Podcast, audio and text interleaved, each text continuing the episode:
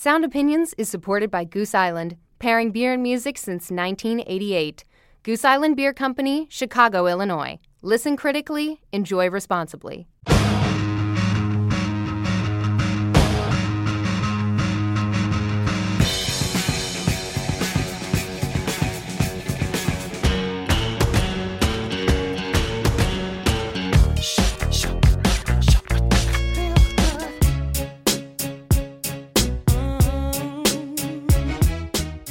From WBEZ Chicago and PRX, this is Sound Opinions. I'm Jim DeRogatis. And I'm Greg Kot. This year, Illinois joins the list of states where recreational marijuana is legal.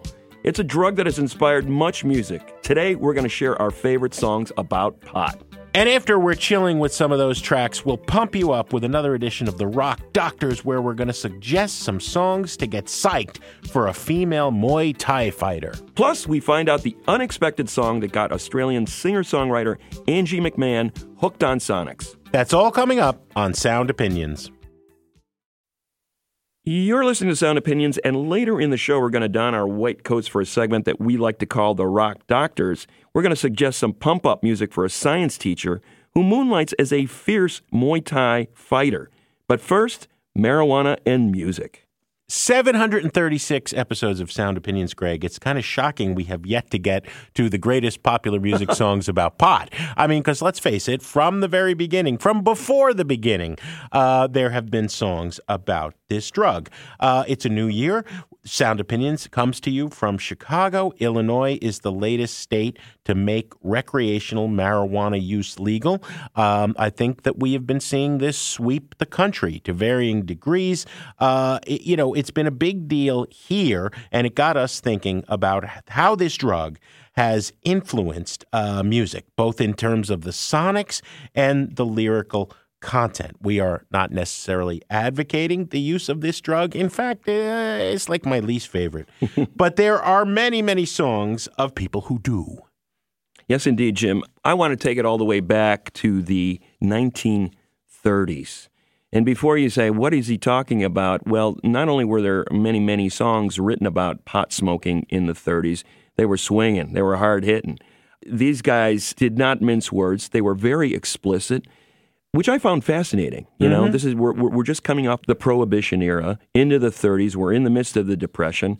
Pot was floating around the music scenes back then, particularly in the R&B, jazz. You know, what would become R&B was starting around this time, and you had some top shelf songwriters writing about it. J. Russell Robinson a piano player from Indiana, is the man who wrote Reefer Man, the song I'm going to play next. This guy looks like a straight arrow milk toast kind of guy, like the last guy on earth that would be smoking yeah. weed.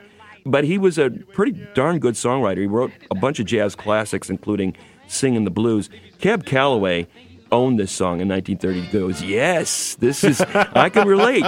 These lines he sings with such relish. He smokes a reefer, he gets high, then flies to the sky it was around the scene, as I said. People like Tampa Red, Fats Waller, the Ink Spots, they were all singing songs about pot. Here's one of the very best Cab Calloway, Reefer Man from 1932 on Sound Opinions. Oh, have you ever met that funny reefer man? Reefer man. Have you ever met that funny reefer man? Reefer man. If he says he swam to China and he sell you South Carolina, then you know you're talking to that reefer man. Reefer man. Have you ever met funny reefer man?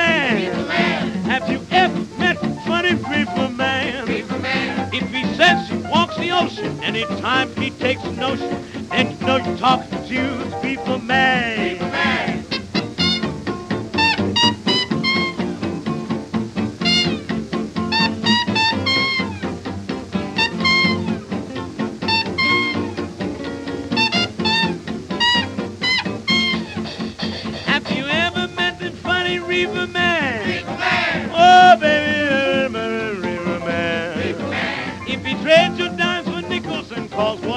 Pickles, then you know you're talking to that reefer man. Reefer man. Have you ever met fun reefer man? reefer man? Have you ever met a funny reefer man? reefer man? If he takes a sudden mania, wants to give you Pennsylvania, then you know you're talking to the reefer man.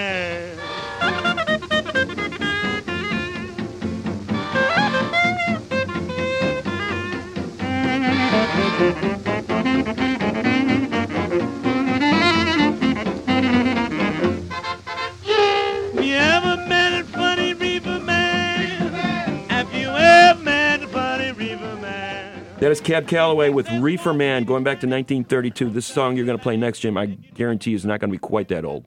No, it's not. I'm going to go to Peter Tosh's Legalize It.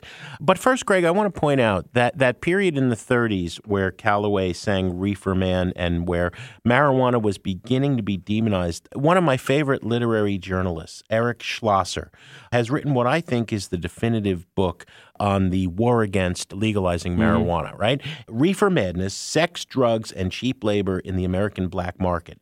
In this book in 2004, Schlosser looked at the criminalization of marijuana as part and parcel with migrant labor and pornography mm. and said that it was like economic forces of these black market profit centers that sent so many people wrongfully to prison or mm-hmm. got them deported.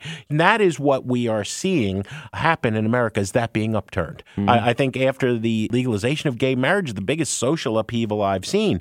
But here's Peter Tosh way back in 1976. He's just left Bob Marley's band, The Wailers, and uh, he debuts with a solo album that is titled, and the song is titled Legalize It, right?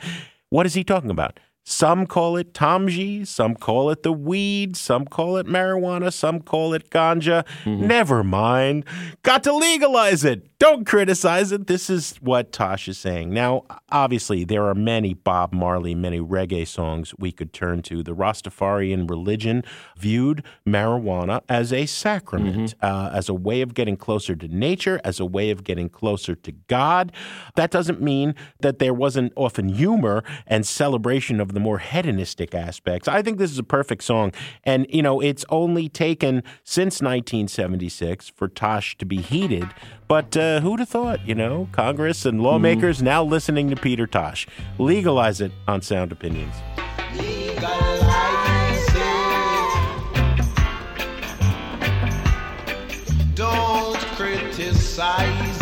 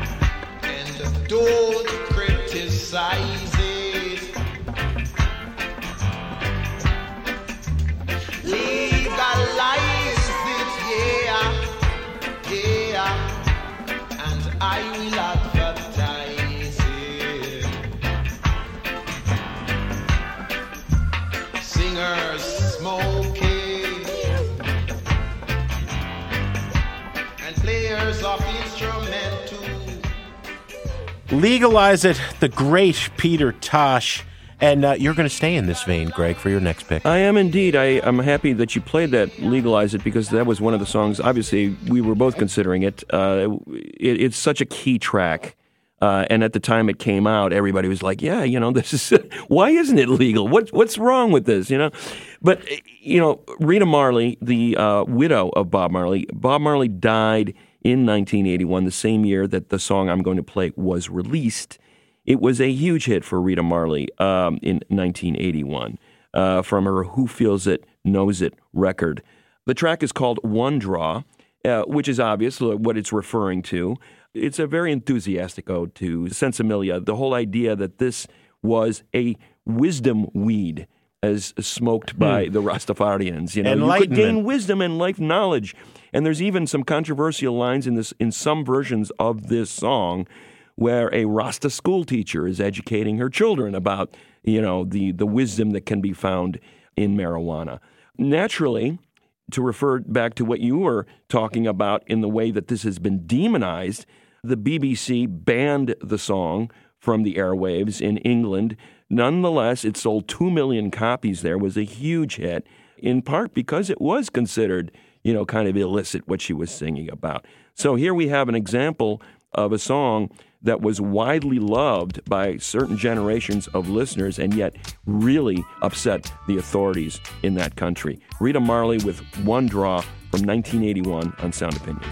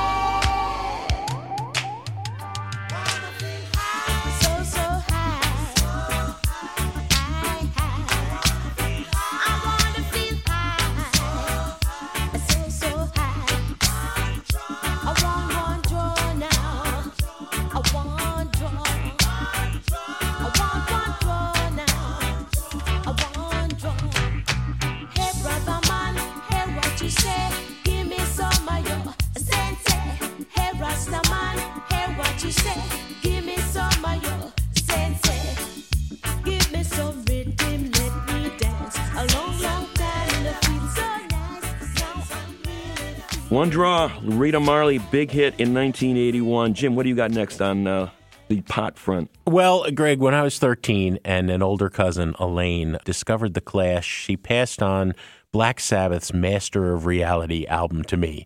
And I put on the opening track. It's the third of Black Sabbath's career, 1971. And I hear this incredible echoed cough. And then the immortal lyrics of Sweet Leaf. You know, rare in rock history has there been such sincerity and stupidity, uh, you know, delivered. Ozzy tells us.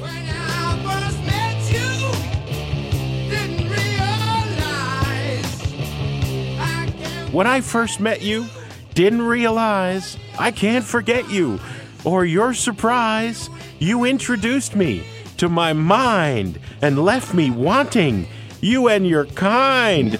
I love you. What does he love? He loves the sweet leaf. He loves marijuana. He and Tony Iommi, guitarist in Black Sabbath, were passing a joint. Iommi coughed. It wound up on tape. They kept it. It's a really kind of touching tribute, and it's got everything you love about Black Sabbath. It's got that larger than life Tony Iommi riff. It's got Bill Ward playing, you know, drums with a cinder block falling down a, a flight of stairs. You know, Geezer Butler keeping the, the bottom, and Ozzy back when he really was Ozzy. I think he probably believes this is profound poetry, and I, you know, I, there were times at 13 where it seemed as if it was. Sweet Leaf by Black Sabbath.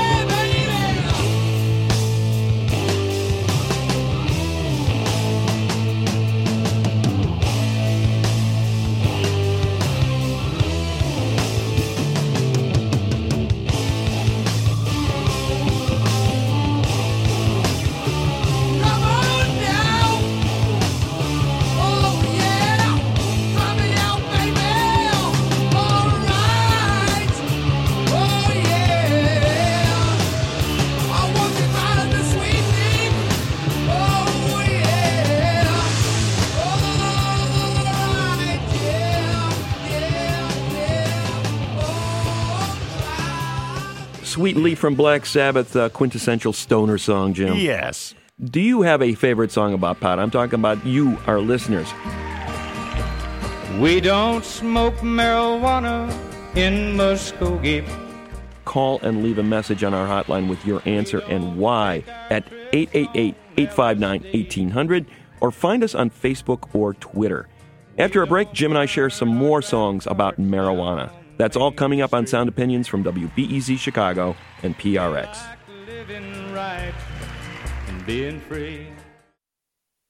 Pass the on the left hand side. Pass the on the left hand side. A go fun. Give me the music, make me jump. It a go done. Welcome back to Sound Opinions. I'm Jim DeRogatis. Uh, the guy who's bogarting that joint is Greg Kot. And this new decade brings the legalization of marijuana in the state of Illinois, with many other states reconsidering criminalization of this drug. That got us thinking about the many decades of tracks about weed. And this week we are sharing some of our favorites. Greg, you're up next. Uh, indeed, Jim. Uh, as you pointed out with Sweet Leaf, there are indeed some tongue in cheek aspects to some of these songs about smoking pot. You love it, and at the same time, you realize the ridiculousness of championing. Uh, this, See, I think you know? I think like any drug, you know, it it lowers your inhibitions, and maybe you don't realize how stupid you sound sometimes. That is a you know a point of contention with I would say early Black Sabbath who do kind of they do sort of you know t- you know they're they're sort of uh, back and forth on that uh, Yeah. stupid and smart uh, spectrum right? Electric Wizard in 2000 I think took it to another level. They were very much uh, apostles of the Black Sabbath catalog especially those first four albums. Uh, a trio led by one Jus Oborn who uh, created a record called Dope Throne in 2000, which he said would be the most disgusting, foul, putrid record that anyone has ever recorded. The title track is 20 minutes long, which makes it um, not nearly as long as Sleep's uh, magnum opus on the very same subject, Jerusalem slash Dope Smoker. So there were many, many uh, stoner bands in this era putting out uh, songs that were paying homage to the substances which they were in, ingesting in order to uh, induce these flights of fancy. So he's singing about three things in this song over and over again. He's smo- he's talking about amplifiers cranked up. He's talking about the end of the world, and he's talking about getting as high as possible to let it all sort of sink in and think about it. This sort of pseudo philosophical stoner babble. The lyrics are hilarious. Rise, blank amps, tear the sky. Feedback will free your mind and set you free. Rise, blank amps, tear the sky. Riff hewn altar wreathed in smoke and weed. I'm sticking with Sweet Leaf, but that's pretty moving too. I, you know, what can I say? It's 20 minutes of just extreme uh, music in that vein.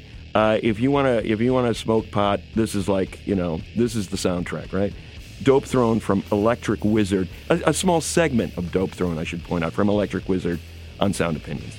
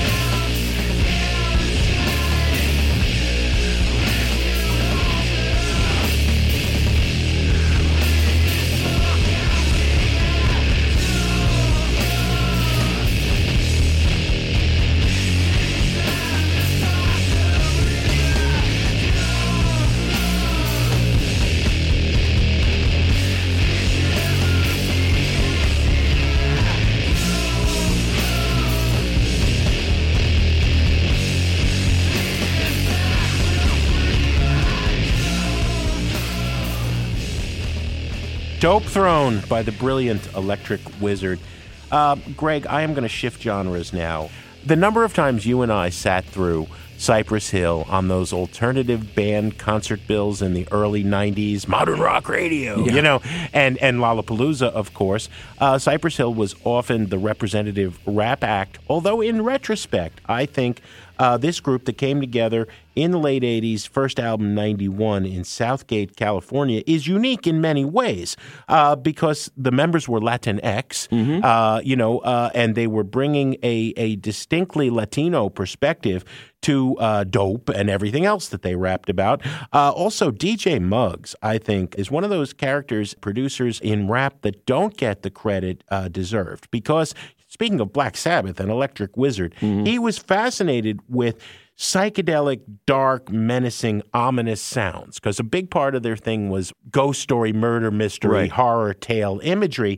And they were always campaigning for NORML. I mean, they were serious about their activism. When Cypress Hill was playing a gig, even on one of those 12 band bills, there was a NORML table out front, you know, and they were pushing this. Um, so they, they rapped about this frequently, but I think the all time great track is from the Black Sunday album in 93 hits from the bong. Uh, you know, and as with Sweet Leaf and the cough, you have DJ Muggs rapping in the sound of sucking hard on a bong right from the opening of the song all the way through. And then I love the perversion of this or the contrast built the track on a loop of Dusty Springfield's "Son of a Preacher Man." you know, I- I, don't think a lot of Cypress Hill holds up well. Uh, I guess you really had to be there, a phrase I don't like to use. But this, I think, sounds as brilliant now as it did back in the day. Even though it doesn't say anything, it just keeps telling you hits from the bong, hits from the bong. Can I get a hit? Hits from the bong. Here they are, Cypress Hill on Sound Opinions.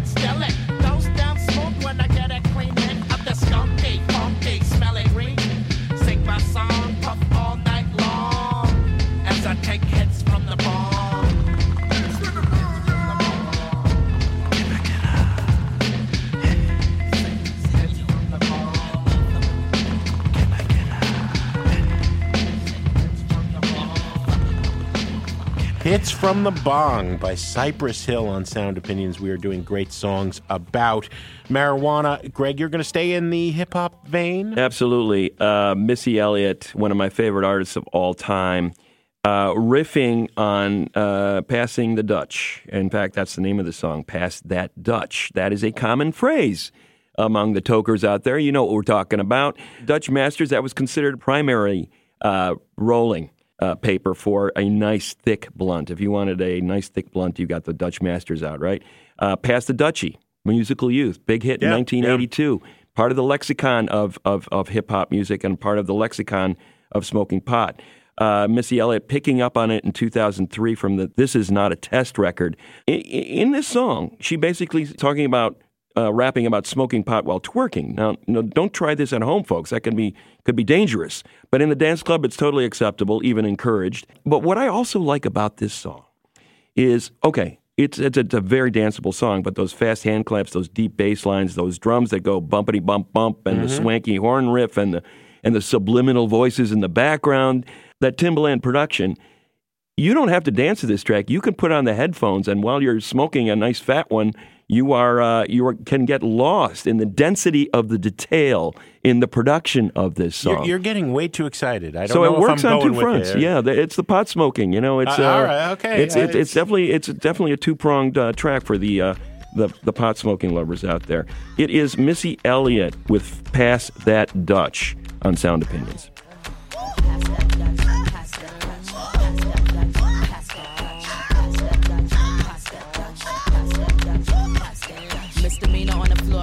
Boy, here I come. Pumps in the bump, make you wanna hurt something. I can take your man, I don't have to sex some. Hang him out the window, call me Michael Jackson. I'm a pain in your rectum. I am that bitch y'all slept on. Heavy hitter rhyme, spitter, call me rerun. Hey, hey, hey, I'm what's happening. Hypnotic in my drink, that's right. Shake till it's stink, that's right. Mr. Mo's on the beat, that's right. Put it down for the streets, that's right. Pass that Dutch, pass that Dutch, pass that Dutch, pass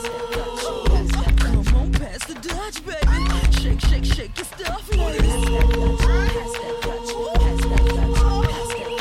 Pop that, pop that, jiggle that get it till your clothes get wet. Number one, drums go bump, bump, bump. This beat here will make it boom, boom, jump. If you's a fat one, put your clothes back on before you start putting potholes in my lawn. Oh my gosh, oh my gosh, I'm under attack like my name was Saddam. I am the bomb from New York to Milan, and I can write a song sicker than Jeffrey Dawn. Who touched my car alarm? Breaking my car, you will hear Viper arm. I've been a superstar since Daddy King was raw. I'm live on stage, come on and give me some applause. Thank you.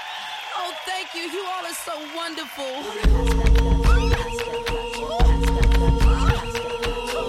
Come on, pass the Dutch, baby. Shake, shake, shake your stuff, ladies. Pop that, pop that, jiggle that fat. Don't stop, get it till your clothes get wet. Pass that Dutch from Missy Elliott. Uh, Jim, we've got one more pot smoking song for us, right? I, I do, Greg, and it's sort of a twofer in some ways. Uh, the track I'm going to play is by The Moles. What's the New Mary Jane? Uh, the Moles were a psychedelic pop band that formed in Sydney, Australia, around singer songwriter Richard Davies in uh, 88. They broke up in 93 after one album. Uh, he went on to a lot of interesting things. Cardinal uh, with Eric Matthews in the mid 90s, really the birth of that orch pop movement that exploded for a good decade. But uh, with the Moles, it was a more standard psychedelic pop sound along the lines of Paisley Underground bands we talked about this year. There had been for a long time before Capitol Records reissued, repackaged, resold every scrap of anything the Beatles ever recorded, a famous lost Beatles track called What's the New Mary mm-hmm. Jane. It was a John Lennon track about marijuana. So Davies in the early 90s kind of wrote the song that nobody had ever heard from the Beatles. Now, you know, this is one of the worst Beatle tracks ever. What's the new Mary Jane? Uh, you know, it, it's got none of the great melody you expect in a Beatles song, and it's got the worst rhyme of any Beatles track ever, wherein Lennon rhymes Yeti with spaghetti. I don't know if you, you remember that song. It was on one of the anthologies. yeah, yeah, they I- just it's put it out a few years ago, yeah. Uh, Richard Davies' song with the Moles, "What's the New Mary Jane," is is far better. Uh, you know, it, it, it- it's a great uh, melody. It's it's a "What's the New Mary Jane." I, I guess he's looking for something even stronger than marijuana. And now that marijuana is marching toward legality in much of the United States of America, I guess that's the question: What's the new drug? Uh, anyway, this is a timeless piece of psychedelic pop on Sound Opinions.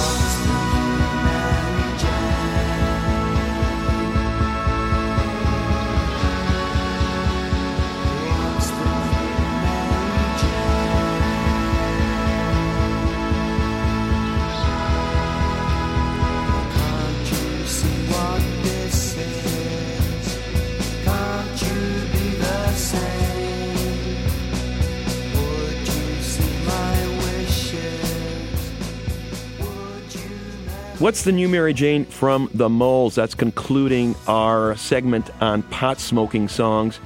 If you, our listeners, have a favorite song about pot, give us a call at 888 859 1800 and leave a message with your pick and why. Or connect with us on Facebook or Twitter. Coming up, we clock in as the Rock Doctors to recommend a song that will help a fighter make quick work of her opponents. Plus, we hear from Australian singer songwriter Angie McMahon about the song that got her hooked on Sonics. That's in a minute on Sound Opinions from WBEZ Chicago and PRX. Welcome back to Sound Opinions. I'm Greg Kot. He's Jim DeRogatis, and every once in a while we clock in as the Rock Doctors. We have our patients come to us for some musical expertise to help them get through a situation in their life. We prescribe them something musical and then check back in to see if it worked. This week, we are talking to a Chicago teacher with a very physical hobby who's asked for our help. Shannon, welcome to Sound Opinions. And I want to know right off the top is it true that you're talking to us on your lunch break? That's correct. It is a great calling. Thank you for serving our children. But you have this interesting sidelight, right? Yes. Tell us about your athletic endeavors. I'm 45 years old now, and for the past 25 years, I've been in martial arts. Anything from shori gaoju, which is types of karate. I've moved to American kickboxing. And within the last five years, I've done a lot of Western boxing, and now I'm doing Muay Thai, which is a type of Thai boxing. Hmm. Now, how, how is that different than anything uh, that I, well, I'm not that I'm familiar with any martial arts. I don't know if you are, Greg, either. No. But what, what distinguishes uh, Muay Thai, is what you're saying? Yeah, these types of boxing, Muay Thai boxing or Dutch boxing, we all sort of umbrella under kickboxing. And this particular type of boxing uses eight points versus just hands and feet. It's using legs, feet, hands, and it's clinching where you grab onto the opponent and you can still kick the opponent at close contact. So it's a 16th century combat art within Thailand. But yeah, I've been competitive in it and I've spent some time in Thailand fighting. Wow. So We have a serious job in front of us here, Jim. What, uh, Shannon, do you specifically need some musical why- why- why recommendations you- for? Why are you coming to the Rock Doctors? because in my last bout in Thailand, I would show up to a place and there's maybe a thousand spectators at any given Wow. time. And it's nothing like the U.S., you know, and be lucky if 30 people come and see you. And I would just sort of come out and they, they would always play, you know, walk-up music and never really talk to me about what they're playing. And, and every time it was really odd. Over the summer, I would hear Welcome to the Jungle by Guns N' Roses. which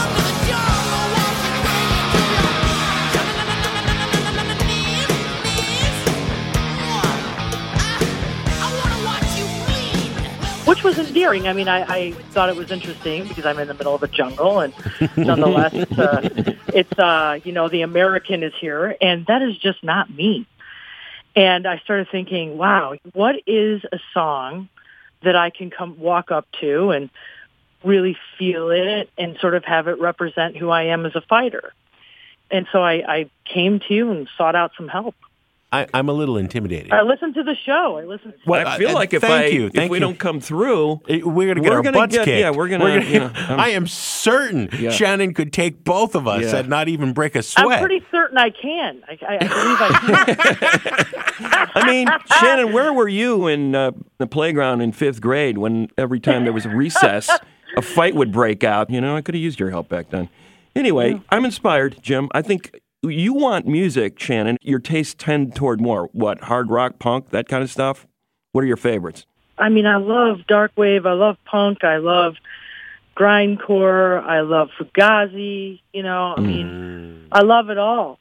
But I really tend to lean more toward punk. But I, I'm not ruling out other things. You know, I love the Monks. I love R&B. I, I'm like the walking CBGB. How about that? All There you and, and you also need this to to like introduce yourself to potentially a thousand spectators in Thailand, right? You want this to to uh, it, it's serving multiple purposes here. That's what threw me for a while, Greg. Yeah. Uh, but what what was your recommendation? obviously you're about to fight somebody in front of a, a crowd that is cheering and, and you want to get the crowd revved up you want to get yourself revved up i would think that you don't want to waste any time when you're playing this intro music you better be right on it you know That's right. Um, So the, the track I want to recommend is uh, by a band named Power Trip, and the name of the song is Executioner's Tax, Swing of the Axe. And I I love this band. They're from Dallas. The lyrics are actually more substantive than one might imagine for a group that calls itself Power Trip. They're they're actually talking here in this song about apathy and about hey, get off the couch, pal, and do something about it. You know, it's like you know, make it happen. And the vibe is you- mentioned punk. I think they're sort of a cross between that thrash metal sound of the '80s and punk. There's some Okay. electronic elements in the music too, but it's anthemic. The song doesn't waste any time. It it just leaps out of the speakers at you. I mean, you put this on, Shannon. I guarantee you that somebody's going to want to start fighting. You know, so I mean, and hopefully it'll be you. You know, start a uh, Thailand ballroom. exactly. You want a riot going on, Maybe man. everyone's gonna start, right? Go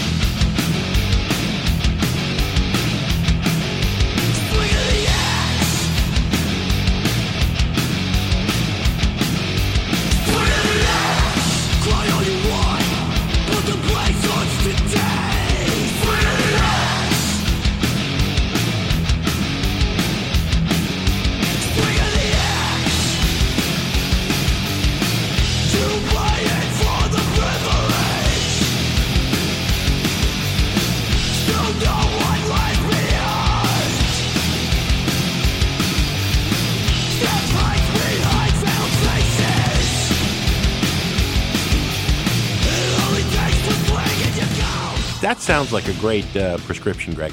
I, I was I was stumped on this for a long time, Shannon, because uh, I was thinking girl power. Uh, I saw between the lines you love punk, but I also think that in order to motivate the crowd, you needed something a little groovier. And then I was watching uh, the last episode of this great uh, prestige TV series on becoming a god in Central Florida, right? And it is a wonderful star turn by the great Beth Ditto appearing alongside Kirsten Dunst. And I was like, the gossip! Yes, this is what Shannon needs. The gossip, okay. The third studio album, Standing in the Way of Control, was really the one that broke this wonderful, uh, she proudly calls herself a fat activist, a uh, anti-homophobic fighter. Uh, she is a lesbian. She grew up poor, evangelical, Southern Baptist Pentecostal in Arkansas, remakes herself as this larger-than-life dance punk frontwoman dance punk in the sense that Le Tigre was. And Standing in the Way of Control was the Gossips, uh, I think, danciest, grooviest album. Uh, you know, Beth then made a solo record, kind of went off the rails, uh, reimagined herself in the worlds of fashion and acting now.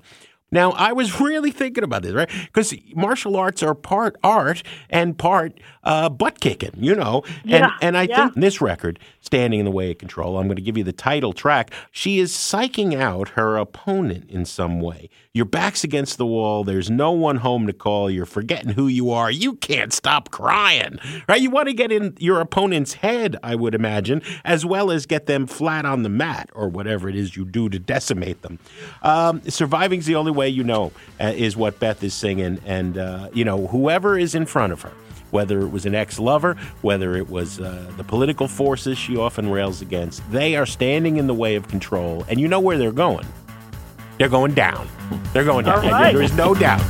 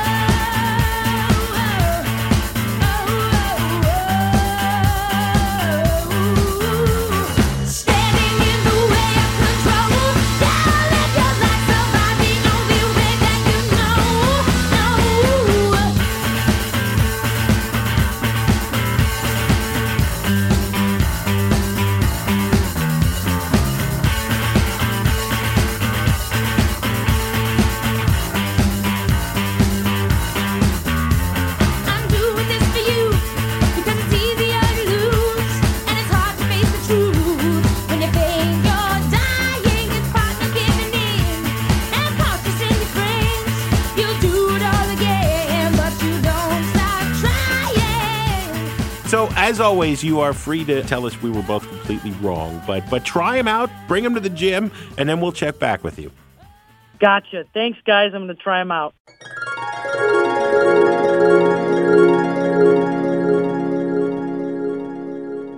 Let's check in with Shannon. Welcome back to uh, Sound Opinions. Hi. Thanks for having me. Now, you you haven't gotten to try our prescriptions out as introducing a match, but you did you bring them to a workout? I did. I actually brought him into some sparring sessions. Ah, so okay. I probably went through them three times a piece. Oh, all right. Well, that's a serious uh, serious tryout. My whole gym was was in on it. So Oh, it all right. Yeah. Did you win the matches, the sparring matches? Of course. Oh, wow, yeah. I do not doubt it, Shannon. What worked for you and what didn't, Shannon? Well, when you guys first suggested the songs, you know, it was like this bias thing automatically. I love the gossip. I love, you know, the whole feminist thing. I love the music. I love them. I didn't know anything about Power Trip really, which was odd. Um, but I'm going to go with Power Trip. Oh, Yeah? all right. The executioner's tax. Swing the axe. I mean, we were all swinging it. and I'll tell you why. Because walking up there, when you're testing these songs out, there's a really, really distinct time signature with Power Trip. And it's that syncopated, you know, it's perfect when you're walking up. Mhm. And all of those things aside, you know, of course I, I support the women in, in martial arts and, you know, all these things. And I love the gossip for all those ideas. And, but when I'm walking up there, you know, it's a mindset of hit or be hit. and that song was like, okay, it's time. Let's let's let's start the brutal act here. it's not about masculinity at that point or anything. It's about you know going in, getting it done. One thing I was thinking of, Shannon, when I recommended that was that it, it sort of hits you in between the eyes right away. It's like you don't have to think too much about it. It's kind of like very visceral. It's very right up front, which I figured in your work, doing this very um, demanding physical regimen and, and preparing for something that's like life or death, literally in some ways. uh, you need to, you need you need that adrenaline shot right off the bat. You know, so that's kind of what I, what I was going for. Oh yeah, I can kind of, you know, walk up and and have a little bit of you know that spunk where you're just moving around. There's some head movements or some rolls, you know, that kind of thing. And every time Power Trip was, it was like in the lead. There was no doubt about see, it. see, I you know I'm a lover, not a fighter, and and I guess I guess I, I did wonder if if uh, maybe standing in the way of control by the gossip, uh, the great Beth Ditto was a little bit soft. You know that recurring refrain of "you don't stop trying." You know you don't want that. No, you are going to win. You want to know you are going to win, right? yeah. Uh, Oh see, yeah. I, I, I I pulled my punch. so to speak. Hey, I saw what you did there, Jim. That's good. That's good. Yeah. I I have to say one thing, you know, I also started to think a little bit more also when it comes to fighting songs and fighters and the style of fighting because I could see the gossip working like a Mary J. Blige song, you know, in boxing. It's got that rhythm. It's it's a little bit. It's a different kind of fighting. You're you're a different stance. You've got a lot more um, movements every time you're throwing. You're moving, and and Muay Thai. It's just very brutal. It's walk up and do what you have to do and get it done quick. Wow. And it's and it's face to face. So I do think. Um, based on the style of fighting, the music has a has a role in that. I, I really, really noticed that. That's a kind way of putting uh, putting me in my place uh, uh, for my failure. will, will you at least give me that uh, standing away control is better than than Guns N' Roses? Absolutely. Thank you guys so much. Well, thank you for coming to us for uh, these prescriptions, and uh, and good luck. I don't I don't think she needs it, Greg. No. it doesn't. Luck I has think nothing, Shannon can take care of herself, Luck yeah. has nothing Yeah. to do with it when she is in the ring. You guys are fun. Thank you so much. If you're a listener who'd like to get some advice from the Rock Doctors, go to our website, soundopinions.org, fill out the form detailing your ailment, and we'll try to prescribe what you need. Maybe we'll get married.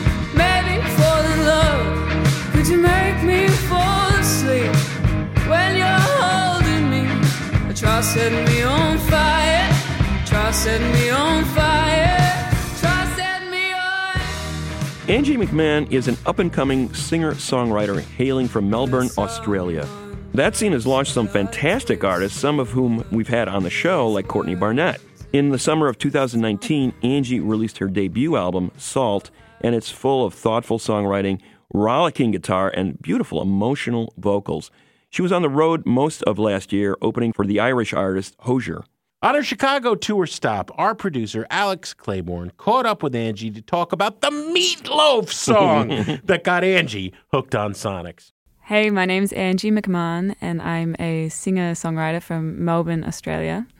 And I would describe my music as melancholic, emotional rock. well,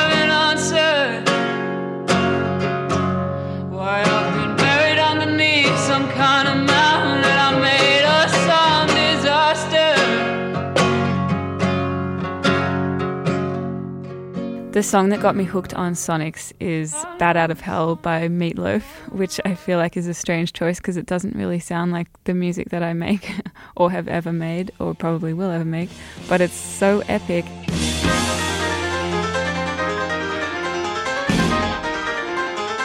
Actually, it was the piano, I think, that hooked me into the song because I was a piano student. I have been for my whole life, and I wasn't yet playing guitar and I wasn't yet writing songs at this point. But the opening two minutes of the song is just instrumental, and the piano is amazing sounding.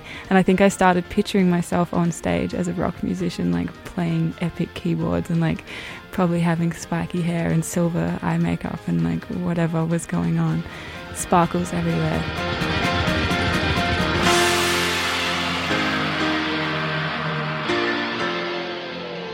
Think that the first time I was listening to that song was with my family driving like long drives around Australia and it's such a driving song. It's 9 minutes long and it just felt like such an epic thing to be listening to with the countryside zooming past and an amazing story to listen to. The sirens are screaming and the fires are howling way down in the valley tonight. There's a man in the shadows with the gun in his eye and a blade shining no so bright. There's evil in the air and there's thunder in the sky and a killer's on the bloodshot streets.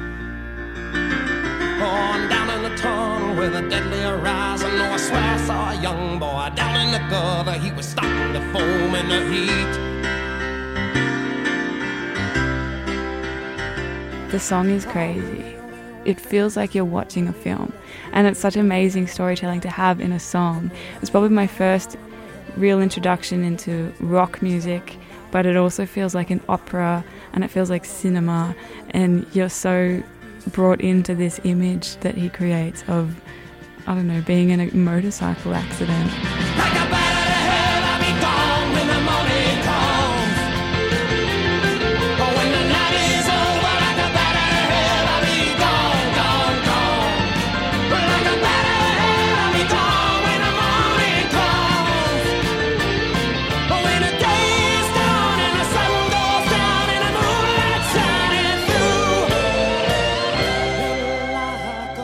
When I was listening to the song, me and my siblings would like sing along in all of the big parts, and we were just hooked on the way that like the motorbike sound was created by guitars.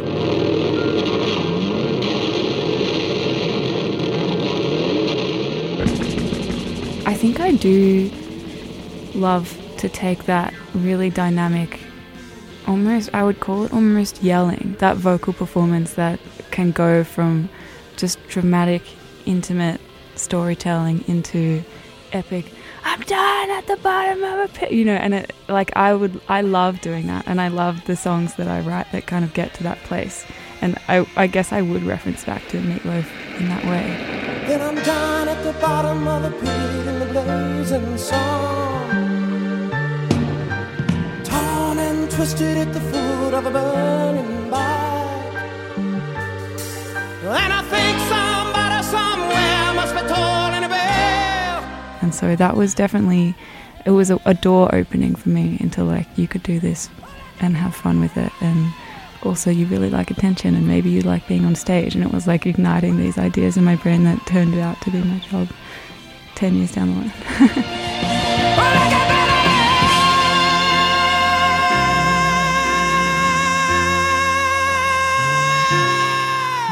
The immortal, the magnificent, the timeless, the brilliant, Bat Out of Hell by Meatloaf.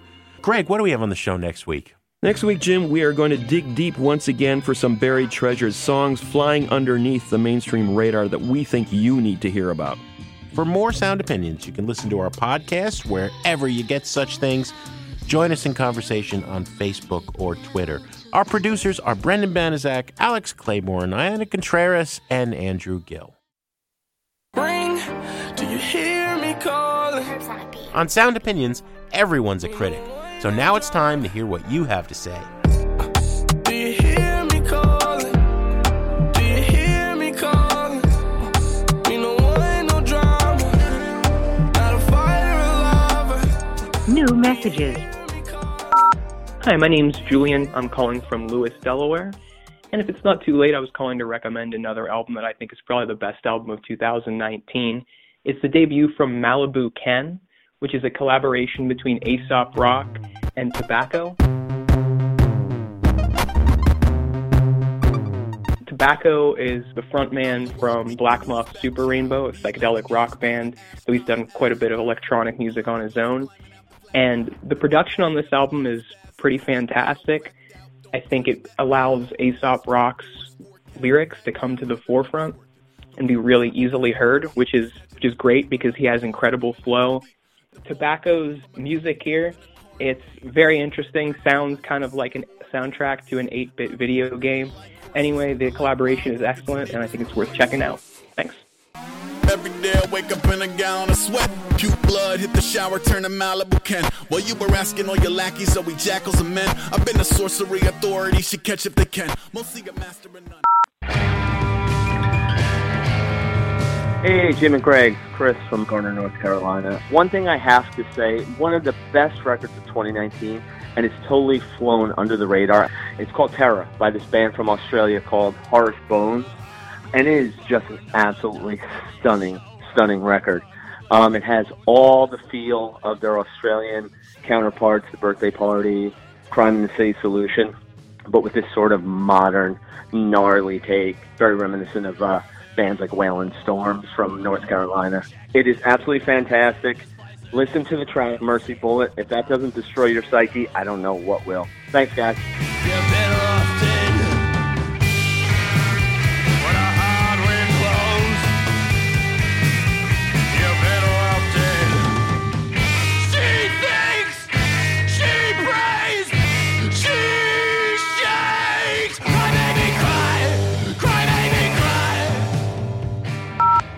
Hey, this is Ezra calling from the great musical city of Memphis, Tennessee. Just finished your decade in review. Uh, anyway, wanted to call in and just say that, strangely enough, when I considered, I think the album of the decade for me personally has to be The Suburbs by Arcade Fire.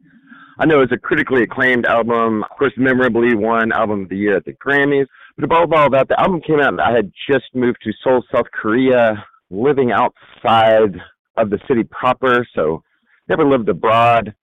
It's by myself.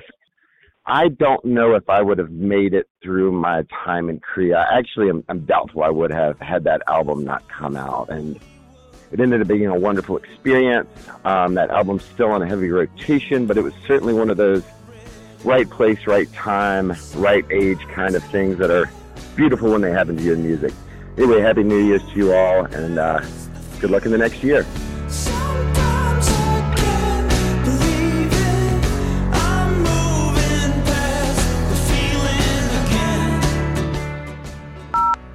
Hi, my name's Brittany Chanel. I'm calling from California. And my album of the decade is Lupe Fiasco's Drogas Wave. And the reason why I chose that album is because he so beautifully packages an album with lyricism and creativity and story of an idea of resurrection.